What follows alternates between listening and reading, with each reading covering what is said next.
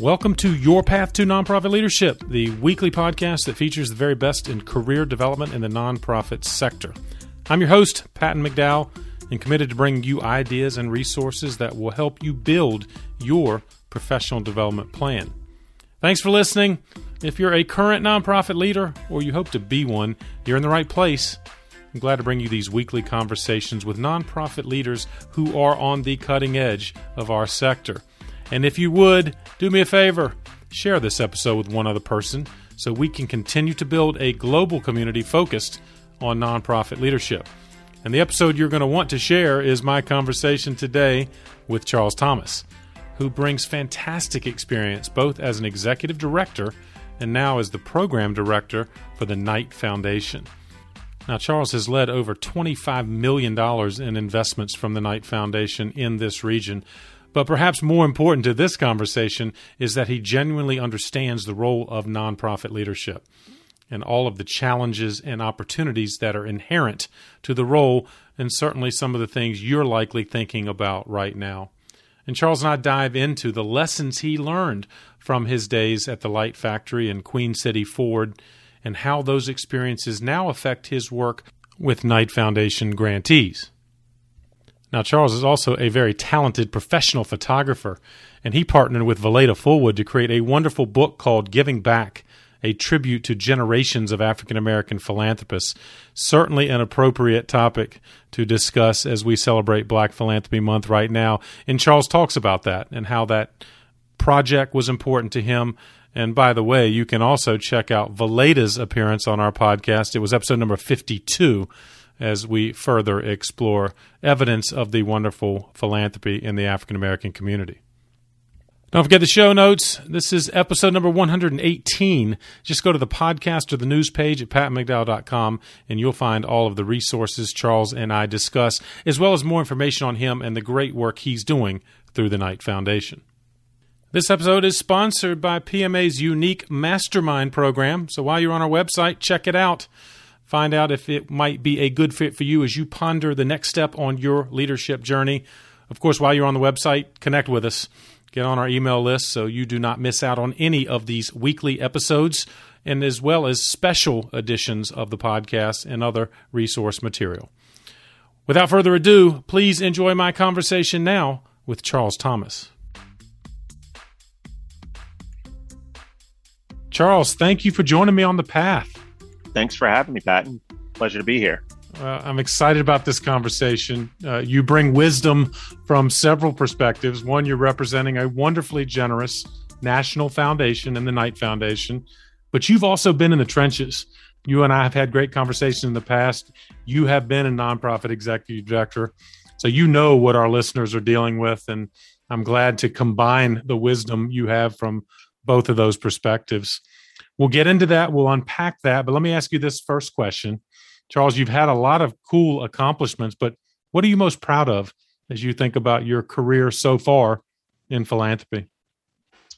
Oh, um, that's a really good question. Um, I've been very blessed um, in this role at Knight Foundation since uh, 2016, and we've done quite a bit of good work in Charlotte. So uh, there are two things that come to mind. One, um, about two, three years ago, we announced a $10 million investment in the Charlotte Mecklenburg Library to build the new main library in Center City of Charlotte. Uh, and it's to support the new main library being a tech forward commons open to all, but really leaning into the 21st century to make sure that the library is able to reach patrons where they are, um, which a lot of patrons now are on their phone.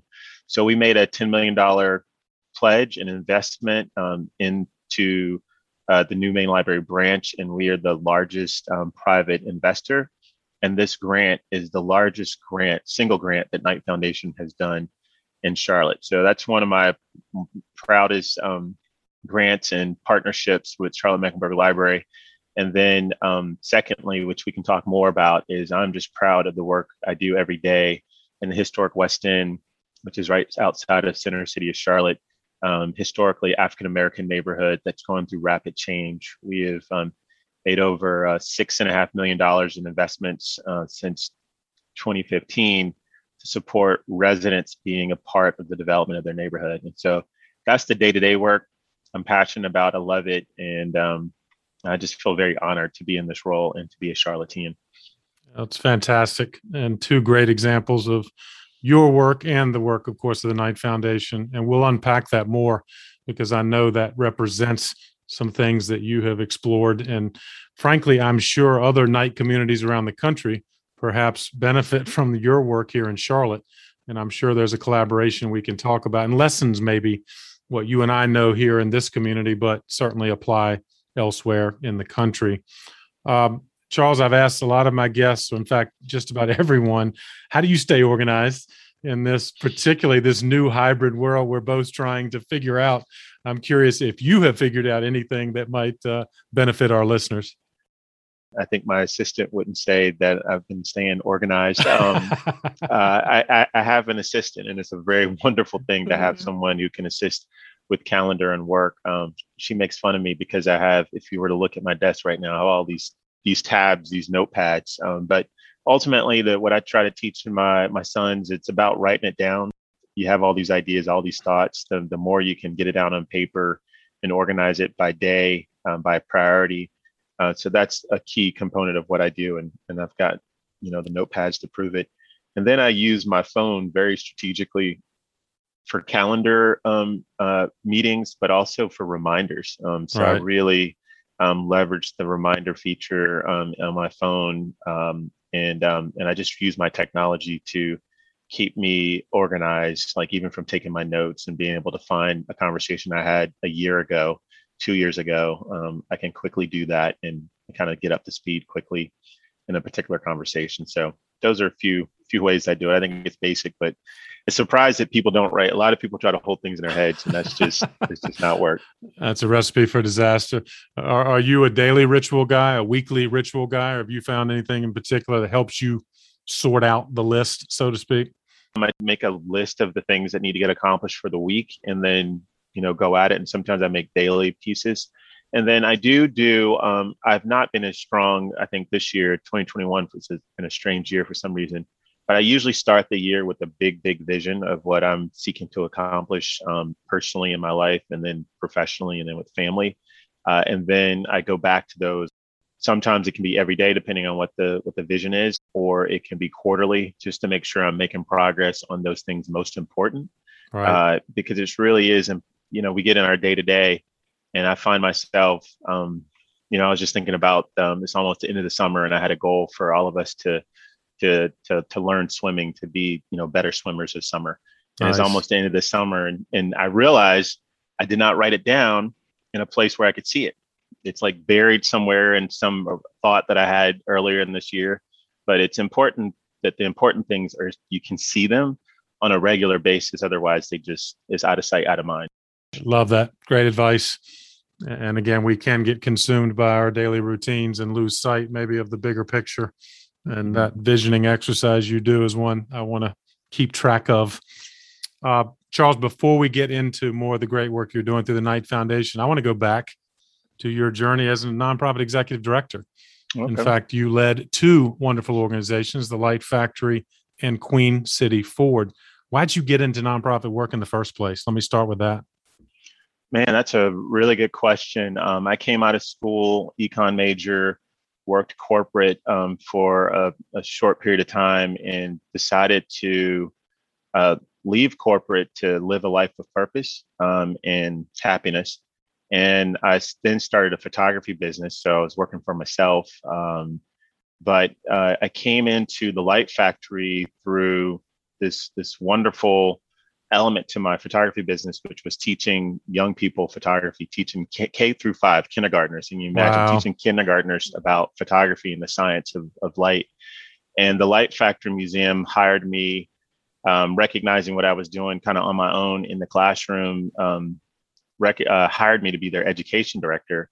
Uh, and to me, once I got into that role, and this eventually led to Queen City Forward, I found um, working in nonprofit was a great way to marry my interests, my passion around making money, um, and having impact. While there, I read a book by um, Muhammad Yunus, an economist uh, who started the Grameen Bank in Bangladesh, and I learned this new term called social entrepreneurship. Right. And I realized that there was a whole industry around, you know, finding innovative ideas, um, monetizing those ideas, and doing it in a way that serves, you know, people, planet, and profit. Um, and so that's what really got me into social entrepreneurship, which led to um, being hired to be the first executive director for Queen City Forward and to focus on accelerating uh, socially conscious entrepreneurs in our community to go after some of our most challenging issues and to do it in a way that's scalable and sustainable. So both of them were great, great jobs, and I learned quite a bit about the nonprofit sector. What surprised you in that role? Because clearly you brought a passion for the cause and impact on those you serve, but once you got in the big chair, so to speak, as a nonprofit executive director, anything jump out at you as you reflect on that experience? Yeah, there there were as, as a nonprofit executive director, a couple of things. Um, one is letting go of the previous role. Yeah. Um, I've been, um, you know, going from working for myself to then working at the Light Factory as the education director, where at first, that first year, I was going out and teaching kids photography. Yep. And then the second year, I was like, wait a minute, what if I were to find five other people to do what I'm doing? I could impact more kids. And so same thing at Queen City Forward. I went from, you know, being someone that can design photography programs to where I was designing entrepreneurship programs. But then I realized it's like, wait, wait, wait, wait. I don't think that's my job anymore. I think I'm supposed to go, you know, raise money, be the face of the organization, work on strategy. So surprisingly, it's the hardest part. It's lonely, but sometimes there's a certain kind of um, mourning or letting go that has to occur of that previous role and really finding a way to lean into you know that stretch goals those those stretch things that you have to do. And it you know and i don't know why it, was, it came to me as a surprise but money is a big you know is a is can be an elusive thing in a nonprofit uh, and there's not a it feels like there's not an abundance of it. Um, and so realizing and understanding what it takes to as an executive director to really stay focused on the money on fundraising fundraising um, when I was really more interested in, you know, working with the entrepreneurs, designing, you know, calling the mentors, calling the uh, the speakers to do an event versus raising the money for the event. Um, right. So, so th- those were some surprises for me um, and some learning edges for me. You think a lot of our nonprofit colleagues and friends, Charles, uh, struggle with that. They they start in the program side, you know, impacting literally the constituents that they serve. But when you move into leadership, I thought you made a very interesting point there. You had to disassociate in some ways from that programmatic area that you first got involved. Is that something you see now as a funder, and is that a challenge? I think it can be, particularly new nonprofits and uh, new folks who are socially conscious trying to solve a community issue. They're so caught up in the possibility of doing good and having an impact um, that they don't think about the, the financials of their their business. And a lot of people don't think of nonprofits as businesses and they are. They're just incorporated um, under a different tax status which gives them some business advantages mm. yes, um, right. that if they understand that they can leverage. And those who do do. And i would say that it's not even just a nonprofit issue. It's anyone that is excited about even artists they're excited about making their art but they're not excited about selling their art or doing the business of it. Right. So um, it's something that um, I um, I'm thankful because I've always enjoyed this idea of of making money, um, but it I, I get so um, saddened when I meet people who are extremely talented, whether it's you know their idea for serving the community is, is a really strong idea and they have a great work ethic, but they don't they run away from the money piece, and it's yeah. usually because there's a bad um, association of what money means. That money is bad. Um, it, uh, this, you know, the money is evil. Um, when I see it as just a tool for scaling impact, and when I started having that as my mindset, that hey, you know, with this tool, this thing called money, I can have make more of a difference. Then it w- I was able to flip it from it being that money is bad or I'm having to beg for money that I've really began to go, I'm really, you know, creating value and and supporting my community in a bigger way because I'm I'm thinking about um, it's really thinking about it in a higher way and not getting stuck on you know the business side and really and understanding that the business side allows me to scale. Um, so I think that's critical for nonprofit leaders to understand. I think a lot of times there's just there's continues even at the executive director level a shyness around the the business side of of managing a nonprofit. And i'm not saying all executive directors of nonprofits. I'm just saying right folks right. folks get into it for the social cause. And when they're not able to touch the cause in a direct way like they did you know when they originally started then sometimes they feel like they've sold out or what is this really about when it's about the money and if you've built an organization that is a company that's organized well, then the money is just a channel for for scaling impact. You can also go awry. You can get too focused on the money. Right. Um, so that is definitely a, a, a, a, factor, can be a factor of nonprofit leaders as well as for profit.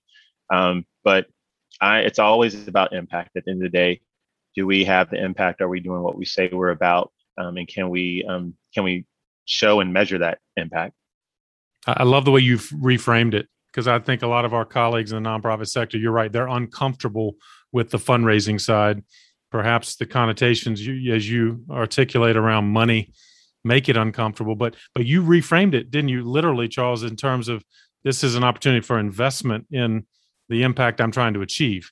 And I, yeah. I guess is that how you counsel people now when they say, Charles, I love what I'm doing, but I don't want to fundraise. You you literally kind of reframe that conversation, don't you? I do. And I'm like, well, do you want to do you want to do what you're doing long term? Do you want to be in business long, or do you want to have solve this problem or have this impact in a long way? Long way. I'm like, uh, then it's important to think about it um, as something that's fuel for your social good and your social impact, um, and not getting too caught up in you know. Again, sometimes you got to be careful where money comes from and who you accept money from. Um, I think that's great, but if I've also met people that are so moralistic about it that it blocks their ability to to to grow um, and yeah. do their work. Um, and so the once I think it's understood that um, we're providing value as nonprofit leaders, um, and then really for me, I mean, this is something I learned from you. You know, once I flipped it and I and I began to see that. Well, I think before I flipped it, I realized that I had I had no where where to go, but um, but uh, uh, to raise money because we were running out of money. And so right. if I didn't if I didn't raise money, I was not going to be able to feed my family. And I think it's important. Um, I think it's a, an art of war quote quote about burning the bridge behind you. Um, that is important to to forge ahead. Um, and once I kind of leaned into that, this is what I'm supposed to do in this role. Then you know I went to folks like yourself and I asked you know experts in the field of fundraising. I said, how do you do it?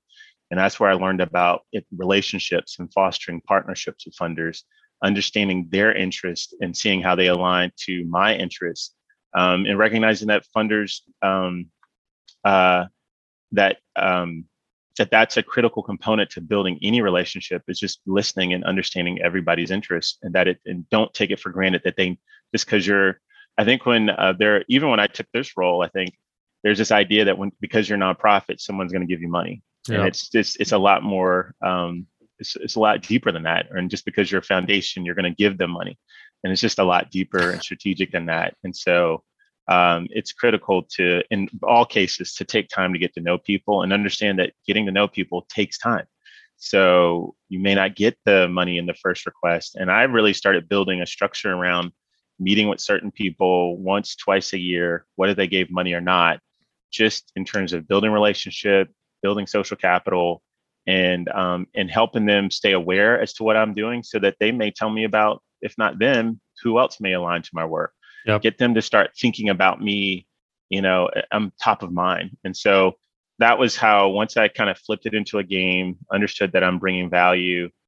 Well, you've been a great relationship builder throughout your career, and I'm eager now to dive into how you've brought that that skill and experience to the Knight Foundation and your role there for those listeners who may not be familiar with the Knight Foundation, let's start with that, Charles. Talk about what is the Knight Foundation, uh, you know, and how is it focused on helping, of course, communities all across the country.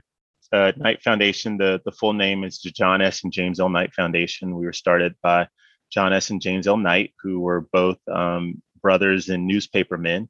Uh, they owned newspapers across uh, the country, and at one point had the one of the largest newspaper companies in the country. Uh, their um, newspaper uh, uh, were in newspapers were in 26 cities, and so when um, they passed away, and the foundation was formed, uh, our mission is built upon um, fostering more informed and engaged communities. So very much journalistic, and um, just as our founders were. Uh, and so we invest in journalism, arts, and in the Knight cities where, um, in the Knight communities where Knight newspapers were located. Uh, we're based out of Miami. I'm the Charlotte program director. Um, and so in eight of the 26 cities, there's a director such as myself who works in the cities program or communities program.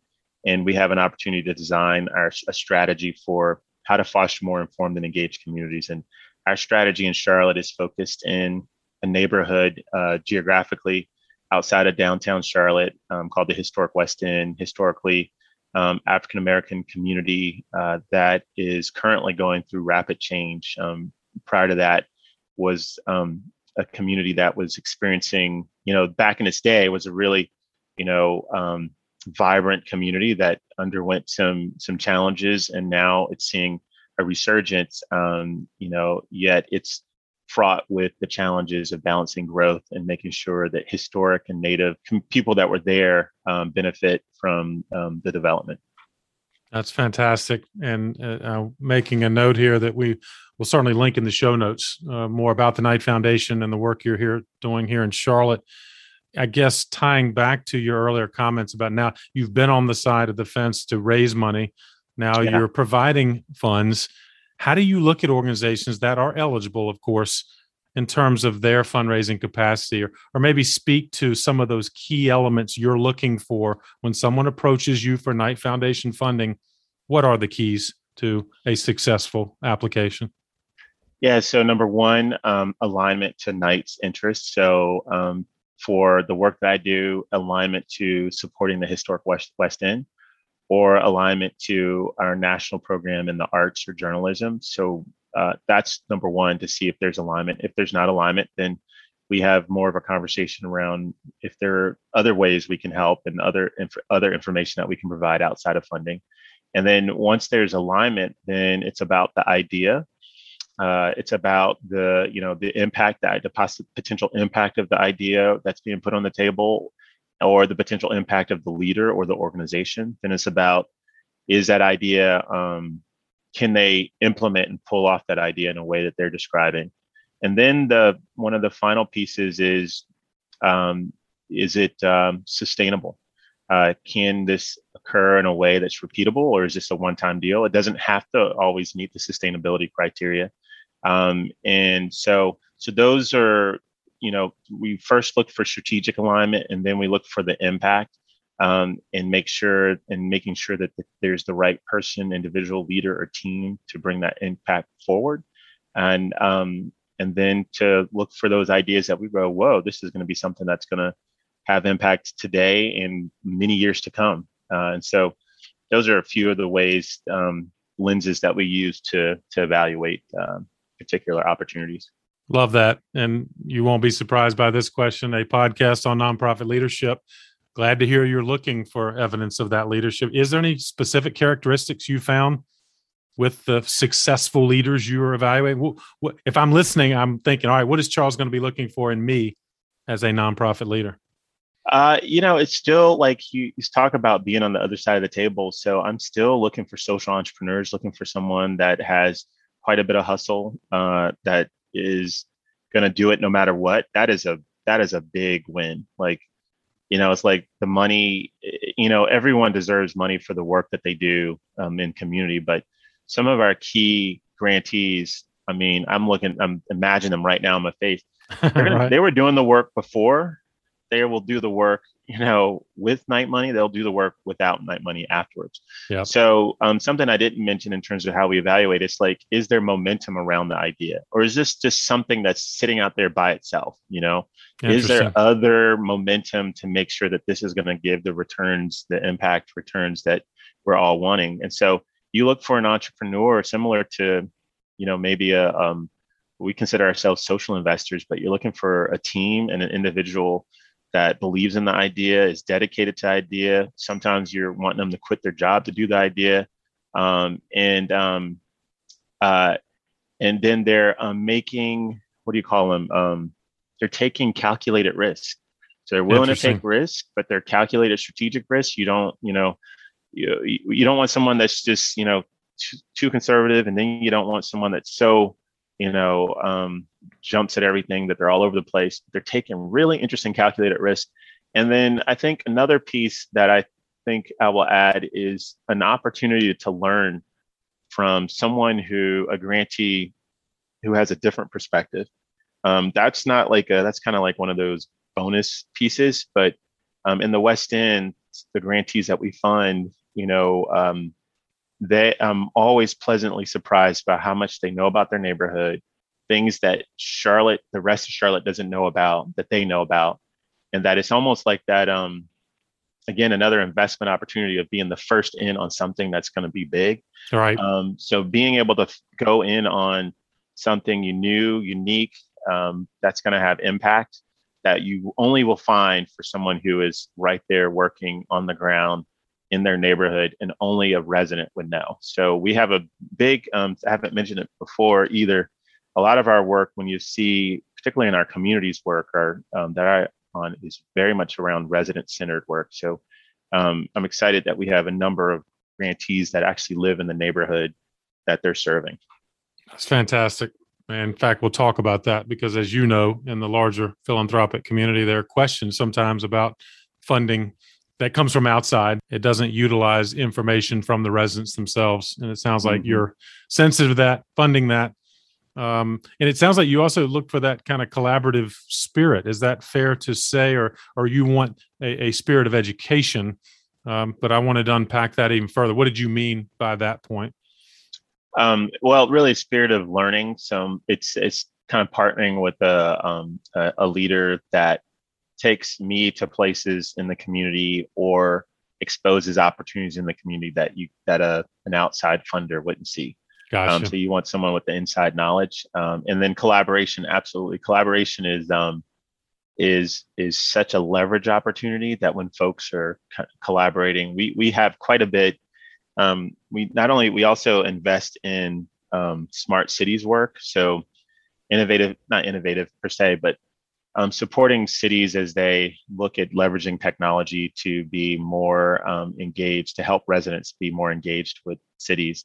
Um, and what we have in Charlotte is we have a really strong portfolio of technology, um, technology grantees um, and resident grantees that are working to, you know, build like augmented reality apps or virtual reality experiences so that residents can, you know, plan out their neighborhood. So for the 20, like our comprehensive 2040 plan, um, so just get our young people gamifying a walk in a park, you know, so um, those are really interesting initiatives where we're seeing some leverage around collaboration, but collaboration is key.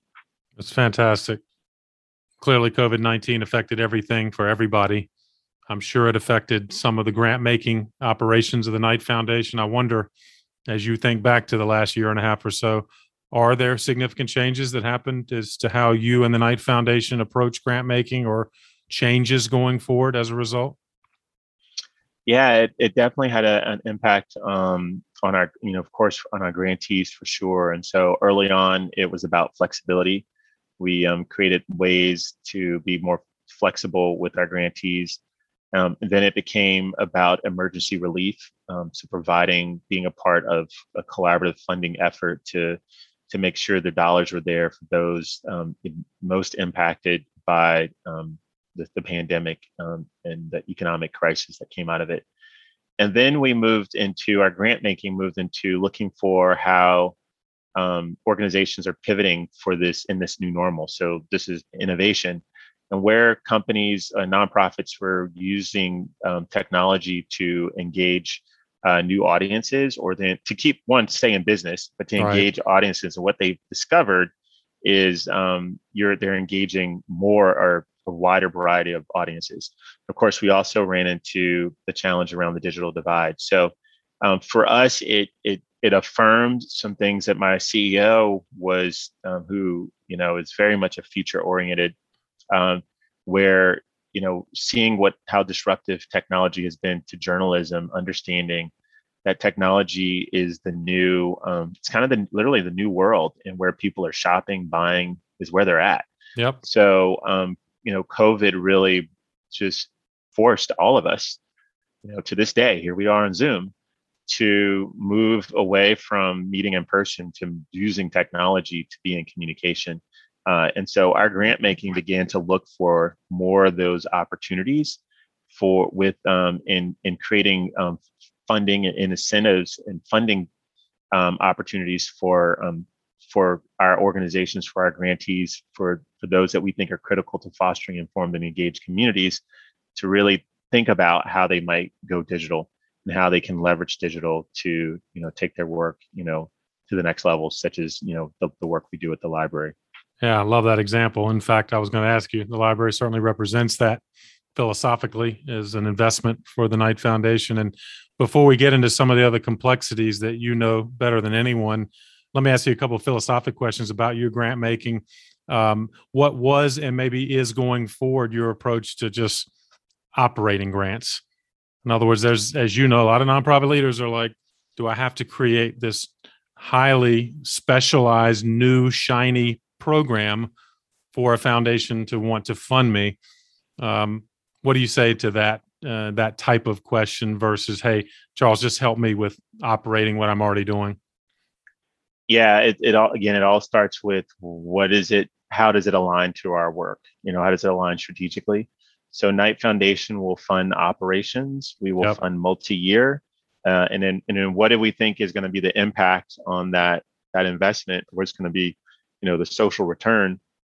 And so that's how we look at it. So there's, you know, uh, you know, it's really an evaluation of the idea or the organization, what they're doing, and then we make a decision whether it'll be a year or multi-year um, whether it'll be operating. You know, we we fund staff, we fund executive level positions because we feel that entity, those leaders, are providing are, really advancing our portfolio of work, uh, and so that's um, that's how we look at you know grant making around uh, operational or uh, multi-year.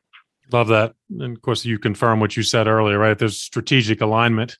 You're open to that type of grant making, whether it be operating or multi year. And that, of course, gives the organization the flexibility it needs to do what you've already confirmed is mm-hmm. good work. Uh, as you look at the landscape, Charles, and you see lots of issues within our communities, within nonprofits in particular, anything in particular concern you? And I guess the follow up, of course, is yeah, what does the Knight Foundation want to do to address some of these biggest challenges you're seeing? Um, so, you know, as I look at the landscape, um, you know, things that, um, you know, we, uh, you know, again, I've kind of said it before, is just how disruptive technology can be. Again, if you look at how disruptive technology has been as it relates to journalism and information, um, we're right now, um, you know, uh, we sometimes say uh, an, um, an infodemic, you know, a misinformation um, pandemic in the sense that folks don't know, you know, where do people get trusted information? And I think this is we're seeing that play out um, as it relates to the pandemic and and folks getting uh, and making the decisions that would really um, support their health as well as support public health. Right. Uh, I think that um, another uh, issue that's uh, concerned to me personally is, um, you know, uh, uh, creating systemic change, um, in particular to advance racial equity uh, the um, you know the challenges we've faced um, um, from you know our history of um, you know uh, racism in our country continues to plague us and holds back um, the potential in our society. And so, um, constantly looking for ways that we can build a more equitable and inclusive community, which is what's a core value at Knight Foundation is it's about you know we say our mission is about informed and engaged but if you don't have access to the internet how can you be informed and engaged yep. so how do we play a role in um, in, in ensuring that um, everyone has you know access to the information they need uh, you know um, whether it's through technology or whether in the west end when your community is changing rapidly around you where do you go for information? How do you engage with that? And how can you be at a level with the developer where the power dynamic is maybe not equal, but maybe with your whole community it becomes equal, um, and with an understanding of how to, to navigate the levers of government. That there's an equal footing for community to to to request and demand the type of development that really benefits them and serves them. So um, it equity is embedded in what we do, um, and it's you know I'm excited and um, um proud of the work that we get to do on the West End that helps us to help um, Black majority community um, be a part of Charlotte's growth, and we're working hard to make sure they're benefiting from it. Yeah, I'm I'm struck by that term. I had not heard the infodemic, but it makes perfect sense. And I'm delighted to hear you and the Knight Foundation are trying to address that because that is the root of many of our problems, it would seem to me, in our communities. Um, and speaking of racial inequities, something I know you know very well, the larger philanthropic concern about, frankly, the inequitable distribution of philanthropic dollars. And, Absolutely. You know, uh, I I'm glad to see a heightened awareness of underserved and minority-led nonprofits perhaps receiving their fair share. But are we making progress in that area? And how do you and the Knight Foundation look at that topic of inequitable funding? Um, I think in aggregate, we're going to see um, that in the last couple of years we have a blip of an increase in funding um, in in in um, Black-led organizations um, and maybe organizations of color. Um, I think we're I'm I'm hopeful that the progress is systemic and not um, not a blip. Um, and so, you know, for us, our role in that is to continue to to play in the area that is really um, in our area of strength, which is around you know fostering informed and engaged communities. And so, uh, recently, I was uh, when you asked me that first question of what I'm proud of, um, you know, we recently um, created a new endowed chair of journalism, Knight Chair of Journalism at Howard University, um, which led to um, went from a five million dollar gift to twenty million dollar in gifts when MacArthur Foundation, Ford Foundation, and an anonymous donor, um, you know, built upon the five that we gave, and now you have uh, historically black um, university, Howard University, that's going to have some of the top um, journalism professors in Nikole Hannah-Jones and Ta-Nehisi Coates, uh, teaching the next generation of Black journalists um, in uh, investigative reporting in, in, in a way to help um, build our democracy. So I think it's a really good example of, of thinking about, you know, um, how can we get further up the, you know, up the up, up the system, if you will, of ensuring that you know there are um, more Black journalists in our future and that they're being taught by the best um, journalists in the field. Uh, and that when we begin to unleash those journalists into our community, the questions, the stories that they write about, you know, we have an issue. That it, part of the challenge with the trust that we have, when I talk about mistrust of or misinformation, we have a, a, a huge issue around trust in, in, in news, information, journalism, the government, um, because communities have been excluded. Yep. And so, as we help to build more, um, to expand the, the, the, pipeline of talent and expand who um, is writing stories and writing narratives, which we think that's not that big a deal, but it's a huge deal in our information society, then we will, you know, begin to help inform um, the wider community about um, what the opportunities are about how to do the systems change that's needed when you talk about policy change and you know journalists are a part of the front lines of informing us about what our government is doing and how we can you know make decisions that really advance our communities so uh, so that's something i'm proud of. It's it's something that concerns me. It's something that we will have to stay vigilant um, with um, and um, and hopeful and recognize that this is a marathon. Yeah that's well put. And again i appreciate your perspective on the next generation, what we're doing, not just with our communities, but the next generations that follow. And in fact, speaking of an investment that you have made and, personally and professionally with your community partner, Valaida Fulwood, uh, the new generation of African American philanthropists, you were a co founder of that. Um, oh no no no no no no no! I am not a co-founder of New Generation of African American Philanthropists. That is Valaida Fulwood. I am a member, so not she, like no. She, she, was kind to give you credit, as you know, Charles. She was a no wonderful way. guest She did not give me credit for that.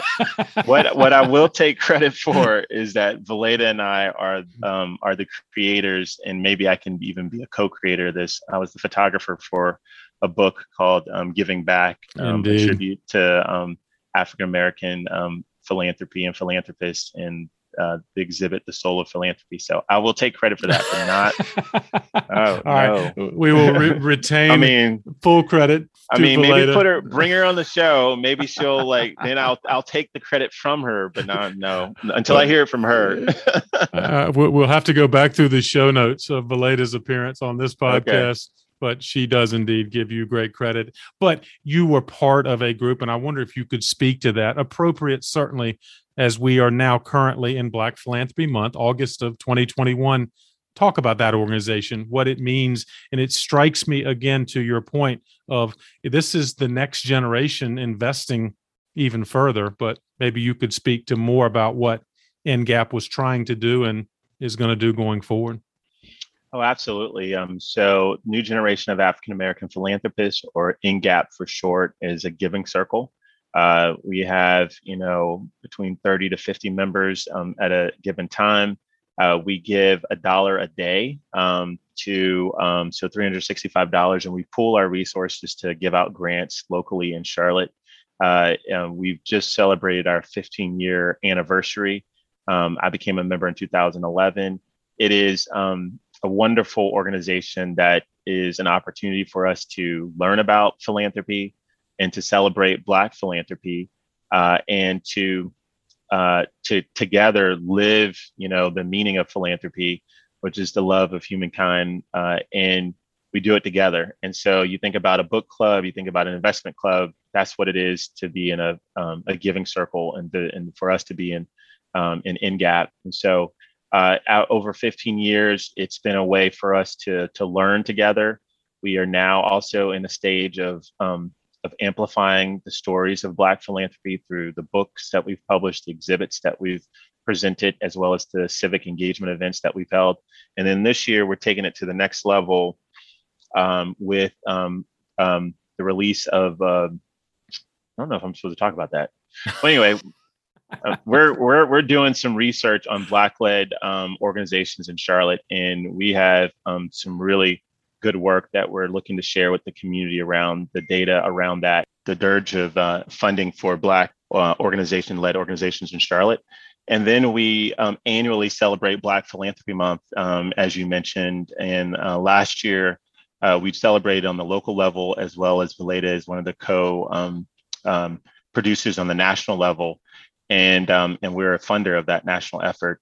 And what we were able to do last year, even during COVID, virtually, um, is we brought 200 um, nonprofit leaders together and connected them to funders.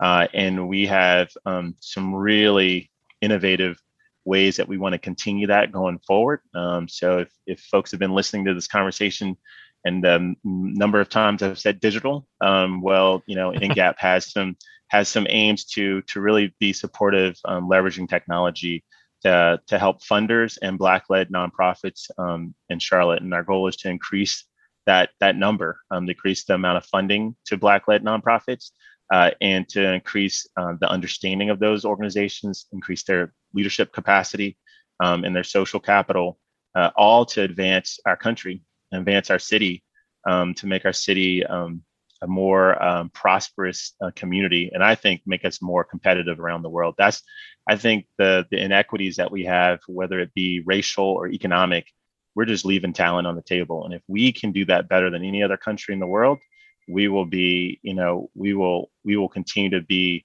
um, a strong nation going forward and a leader. Um, and so, don't. Uh, so anyway, I'll stop. I can continue to talk, but it gets me excited to talk about NGAP and Black Philanthropy Month and um, the the wonderful, uh, wonderful colleagues um, uh, a part of that uh, the giving circle and all the great work we do we're going to lift it up charles it deserves uh, for everyone valaida in particular you and others that were part of it in fact valaida was episode number 52 so i'm going to recall for our listeners that episode a great one and we'll as things develop charles we'll include that in your episode show notes as well as hers and hopefully we can play a small part in lifting up Black Philanthropy Month as it expands nationally and if not internationally, right? That's significant. What you all are doing here in Charlotte, I think you're seeing replicated across the country, right? Uh, we are. We um, we actually have um, uh, a group that is forming in Charleston uh, that we're helping to form, and we are constantly getting um, calls to speak and to support other giving circles in, in other other parts of the country. That's fantastic. Last question, Charles. You've had wonderful advice for our nonprofit listeners, those that are current leaders of nonprofit organizations or those that want to be.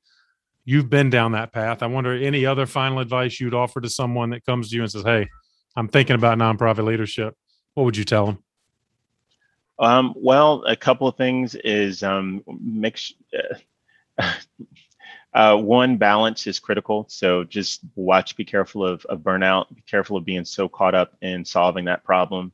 Uh, two, it's a marathon. This is something I learned at Knight. I thought I was going to come in here and, you know, with with what I thought was a lot of money, um, changed all of Charlotte, and I quickly had to slow it down and get strategic and get really focused on what I can do. Understanding our spheres of influence is so critical to to maintaining that balance. So those are just a few few thoughts.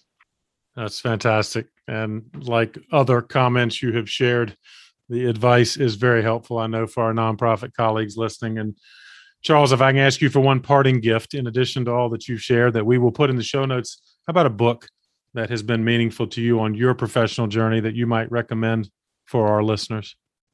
Sure. I've got a couple of books. Um, the most recent book that I, I, read is How to Be an Anti-Racist. Oh yeah. Um, and I think that's critical if we're going to really be in a in a in a and, and create a more inclusive and equitable society, understanding what racism means and how to be anti-racist. And then the second book is um, Switch.